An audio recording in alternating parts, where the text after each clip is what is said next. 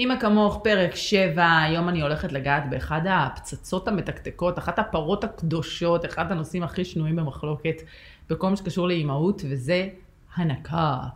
האם מותר לנו להחליט להפסיק להעניק עבור השפיות שלנו, למרות שזה לא הדבר הכי נכון וטוב בריאותית לילדים שלנו. פתיח ומתחילים. ברוכות הבאות לאימא כמוך, הפודקאסט של שבט אימהות. בואו נדבר על אפיזודות נטולות פילטרים מחיי האימהות. כי אימהות אמיתיות הן לא מושלמות, ואימהות מושלמות הן לא אמיתיות.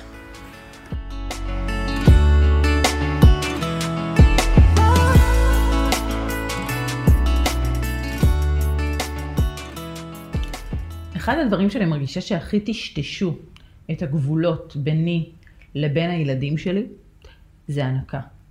עכשיו, כשאני מדברת על גבולות, זה אומר המקום שבו אני מתחילה והם נגמרים. המקום שבו אנחנו לא מחוברים ויש לי את האפשרות אה, להתנתק, ש... שזה משהו שהיה אצלי תמיד ככה שנוי במחלוקת. אני בן אדם שמאוד שומר, אני אימא שמאוד שומרת על הגבולות שלה ועל הזמן שלה עם עצמה, וכשאת מניקה זה כמעט בלתי אפשרי.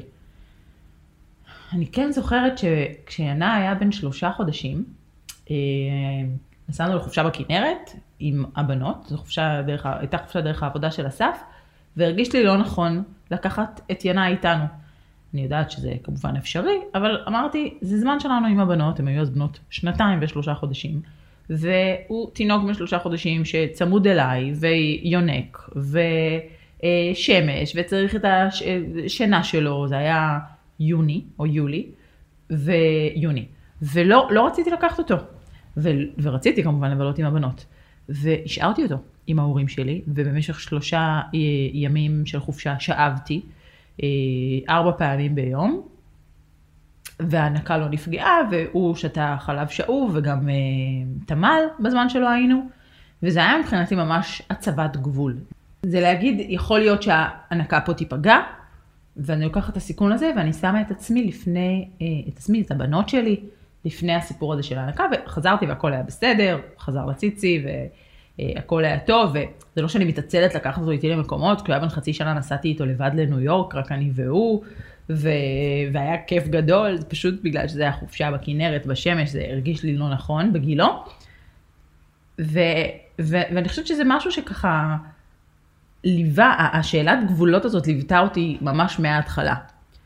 ואם נחזור רגע להתחלה, אז אני הענקתי את שלושת הילדים שלי, אמ, והיה לי ברור שאני אנסה להעניק, ידעתי שאני לא, אמ, אה, לא מתכוונת להתאבד על זה, הבנתי שזה דבר שיכול להיות מורכב, ואני מדברת על, התקופ... על ההיריון הראשון עם הבנות, ואז הם נולדו מוקדם. ואחד הדברים הראשונים שאמרו לי בחדר הלידה, אחרי שהם כבר היו בחוץ, דוקטור אייזן, שטיפלה בהם, אמ, נכנסה לחדר לידה שאני עוד הייתי בהתאוששות, ואמרה לי, אה, סיפרתי את זה בפרק הראשון, שהדבר שיכול להציל אותם ולעזור להם מאוד זה חלב אם, ואז בעצם אני הייתי שנייה לפני לקחת כדורים לייבוש חלב, כי אה, לא, לא חשבנו שהם ישרדו, ומרגע שהבנו שהם בחיים והם ישרדו, ואני הבנתי שהדבר שיכול לעזור להם זה חלב אם, אמרתי, אוקיי, יש פה משימה, אני מתאבדת על זה. מה, מה, מה שצריך לעשות בשביל להציל אותם ולעזור להם, אני אעשה. ואז אה, רציתי לסחוט חלב, וזה היה יום שישי בערב, ולא היה לי מושג איך עושים את זה. ולמחרת בבוקר, יום שבת בבוקר, התעוררתי, ואוקיי, אמרתי, אוקיי, מה, מה, אוקיי, יש פה ציצי, אני מרגישה שיש חלב, אין לי מושג מה לעשות איתו, כמובן שלא הייתה לי משאבת חלב, לא ידעתי איך לסחוט ידנית, אין אה, יועצות הנקה, לא היו יועצות הנקה, אה, עזבו שלא הייתי מאושפזת במחלקת יולדות, הייתי במחלקת נשים, אבל באמת לא ידעתי בכלל איך, איך, מה, מה עושים פה. ואז, זה היה מצחיק, הלכתי לפגייה והצביעו לי על החדר של המשאבות, והלכתי לחדר של המשאבות חלב, והן עומדות שם בשורה, וזה משאבות כאלה גדולות, אה, נייחות, חזקות מאוד, שאפשר לשאוב משני הצדדים, ולא היה לי מושג מה זה. אני נשבעת לכם, אני הייתי בשבוע 24, אני לא ידעתי מה זה משאבת חלב, ידעתי שיש כזה דבר, אין, לא היה לי מושג איך הוא עובד, כאילו מבחינתי הסתכלתי על הדבר הזה וחשבתי שאני מחברת אותו ישר לציצי, לא הבנתי בכלל שצריך לקנות האביזרים וכזה את החצוצרה כזאת שיושבת על ה... אני מקווה שאני קוראת לזה, אני אפילו לא זוכרת את המינוחים, שיושבת על הציץ, זה ללכת לקנות את האביזרים ולעשות סטריליזציה, באמת, אפס ידע. ואז לקחת, קראתי לחברה הכי טובה שלי, שהייתה בדיוק לפני לידה, היא הייתה כאילו ילדה שבועיים אחר כך, היא הייתה בחודש תשיעי, והגנבתי אותה איתי לפגייה, כדי שהיא, זו הייתה לידה שנייה שלה, כדי שתסביר לי מה עושים עם משאבת חלב. ואז אה, חיה, העובדת הסוציאלית של הפגייה, תפסה אותנו בכניסה, היא ראתה אישה בהיריון, אישה בהיריון לא אמורה להיות בפגייה, מן הסתם, כנראה שאם את בפגייה כבר ילדת, אה, ועשתה לנו אחורה פנה, ואני אה, המשכתי לחפש יועצת הנקה, ולמחרת בבוקר רק, יום ראשון בבוקר, נכנסה אליי בקול ששון שרית, היועצת הנקה של הפגייה, ו- ו- וחילצה אותי ושלחה אותי לשילב שם לקנות את כל הערכה, ו- ומאותו רגע שאבתי, ולשמחתי באמת היה לי שפע של חלב, ולא הייתה בעיה, והבנות קיבלו חלב אם ממש מהיום השני, שני או השלישי לחייהן, מהרגע שהיה אפשר לתת להם חלב אם, הם קיבלו, ואני שאבתי כמו פרה חולבת 4-5 פעמים ביום. במשך 11 שבועות של פגייה, וברגע שהם השתחררו הביתה, הנקתי אותם, ו... אבל ההתחלה הזאת של החלב זה משימה, הייתה התחלה די, אמ, לשמחתי לא הייתה לי בעיה, היה לי שפע של חלב, אבל זה היה, חלב זה משימה. זו משימה שיכולה להציל את חייהם. ובגלל זה שאבתי בכזו אובססיביות ואינטנסיביות. אמ, כמובן ששאבתי הרבה יותר ממה שהם יכלו להכיל אז, אה, ולאכול, אז הכל הוקפא והופשר כבר כשחודשים אחר כך שהם היו בבית, והם קיבלו חלב אה, מופשר במשך אה, הרבה זמן, אחרי שאני הפסקתי להניק, בזכות הסטוקים האלה ששאבנו בהתחלה, ב-11 שבועות האלה. ובאמת, חודשיים אחרי שהם הגיעו הביתה, אני הפסקתי להניק. וזה משהו ששנייה רגע חשוב לי לדבר עליו, כי התחלתי בלספר על, ה, על, ה, על הגבולות, על הטשטוש גבולות הזאת בין הטשטוש גבולות הזה בין הנקה, שהנקה יוצרת בין האימא לבין התינוק. כי זה משהו שאנחנו עושות בשביל התינוק שלנו. זה משהו שאנחנו יודעות שהוא טוב עבור התינוק שלנו, שהוא הדבר הכי טוב. שתמ"ל זה גם בסדר וכולנו גדלנו על תמ"ל, אבל שאין על הזהב הלבן הזה, שזה באמת הדבר שהכי שומר עליו והכי מגן עליו. ואז מגיע השלב שאנחנו מתחילות להישרט מהנקה. זה לא קורה לכולן. זה קרה, זה קרה לי פעמיים, עם הבנות אחרי חודשיים בבית, ועם ינאי אחרי שישה חודשים בבית, תכף אני אספר גם עליו. אבל אחרי חודשיים אה, של הנקת תאומות, אה, התחלתי להיכנס ללופ של אוקיי, הן בוכות עכשיו, זה גזים, הן רעבות, אם אני אתן להן תמ"ל בלילה, הן ישנו יותר טוב, אני נורא עייפה. אני רוצה שעוד מישהו ייתן להם חלב. אוקיי, יש לי חלב מופשר, אז אני אפשיר חלב ואסף ייתן לה בבקבוק, אבל אין לי כוח לשאוב. ואם אני נותנת לה בקבוק, אני חייבת לשאוב, כי בעצם הגוף שלי מבין שהוא צריך לייצר פחות חלב, כי, אמ, כי היא קיבלה בקבוק, היא לא ינקה, אז הגוף מייצר פחות חלב. אז רגע, אם הוא מייצר פחות חלב, אז בפעם הבאה, ואני לא שאבתי כי אין לי כוח, כי אני עייפה ואין לי כוח עכשיו לשאוב. אה, אז בפעם הבאה שאני נותנת לה לאכול, אני לא בטוחה שהיא אוכלת מספיק, כי אולי הגוף ייצר פחות חלב, אז היא עכשיו רעבה, ועכשיו היא בוכה, אז בוא ניתן לה בקבוק, ואז זה לופ כזה שנכנסים אליו. ברגע שאת מתחילה לשלב תמ"ל, או לשלב חלב שאוב, ולא מקפידה על שאיבות, כי אין לך כוח, כי כולם אומרים לי, וואו, איך שאבת במשך 11 שבועות, אני אומרת לאנשים, אל תשכחו שלא היו לי תינוקות בבית. יכולתי לעצור לרבע שעה כל שלוש שעות ולשאוב. כשהם בבית, זה פשוט לא היה אפשרי. כאילו, זה ברור שזה אפשרי, יש נשים שעושות את זה. עבורי זה היה יותר מדי. וזה בדיוק הגבול הזה שמטשטש. מתי החשיבות הזאת של החלב עבור הילדים שלנו גוברת על הרצון שלנו להיות בסדר, נפשית, שפויות, נפשית.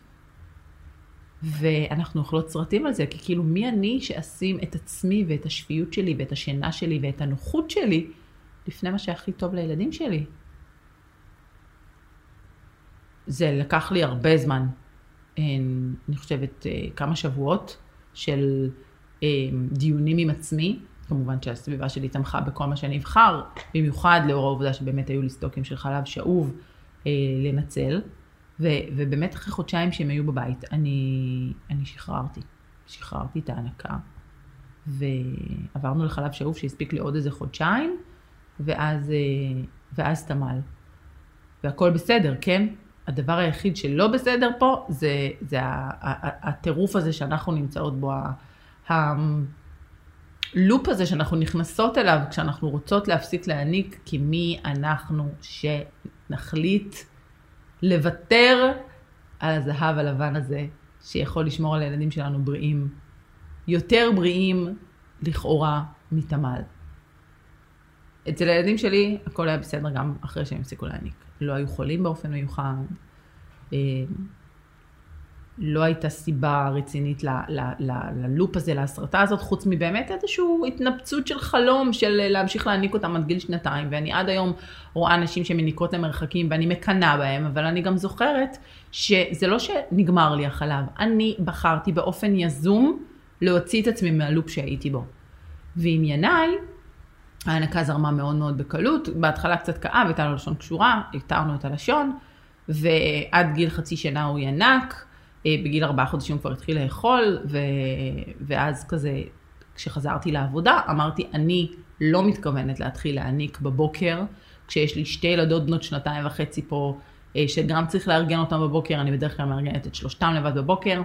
אה, אני חזרתי לעבודה, ינאי נכנס למסגרת, אמרתי, זה, זה פשוט לא, מבחינה טכנית, לא בא לי.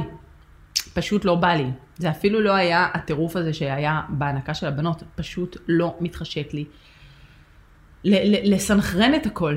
גם ככה זה קשה, שלושה ילדים מתחת לגיל שלוש בבית, והנקה, מבחינתי, רק מקשה על זה. בקבוק זה יותר קל. זה פחות כיף, כי ההנקה הייתה הזמן הכיפי שלי ושל ינאי. הייתי סוגרת את הדלת, משאירה את הבנות עם מי שהיה בבית, ונכנסת איתו לרבע שעה של צחקוקים ומזמוזים ונשנושים, וזה גם זמן שלי עם עצמי, אחר כך להיות עם הטלפון, אחרי שהוא נרדם על הציצי, כאילו זה באמת, זה, זה כיף, זה כיף גדול. אבל באיזשהו שלב, כשהיה צריך יותר לעבור לשלב התפעולי של הדבר הזה, שבעיקר פשוט סביב החזרה לעבודה והכניסה שלו למסגרת, פשוט נהיה לי פחות נוח לשלוף ציץ בכל פעם שהוא צריך, והבקבוק היה יותר קל. וכאן כבר עשיתי את זה, אני חושבת, בצורה אולי בגלל שכבר עברתי את הפרידה הזאת עם הבנות, בצורה יותר שלמה, יותר שקולה, פחות מוסרטת.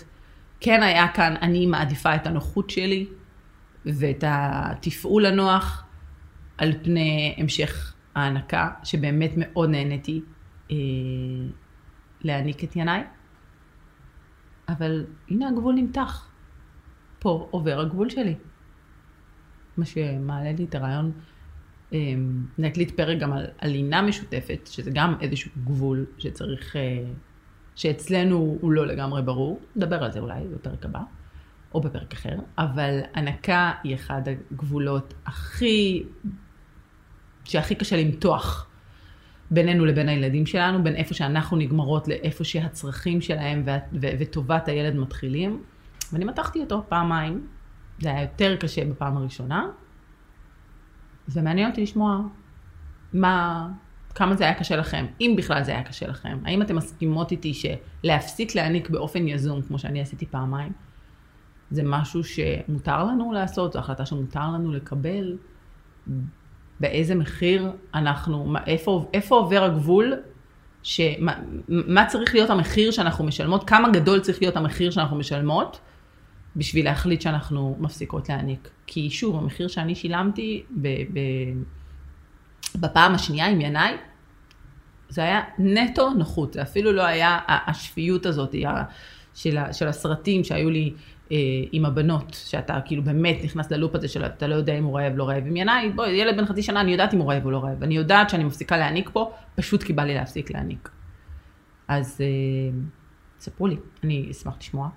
אה, והן מוזמנות כרגיל לעקוב אחרי שבט אימהות ולשתף בסטורי את הפרק הזה בפודקאסט ואיפה הסיפור הזה של הנקה והפסקת הנקה והגבולות שאנחנו מותחות בינינו לבין הילדים שלנו, איפה זה פוגש אתכם ונתראה בפרק הבא.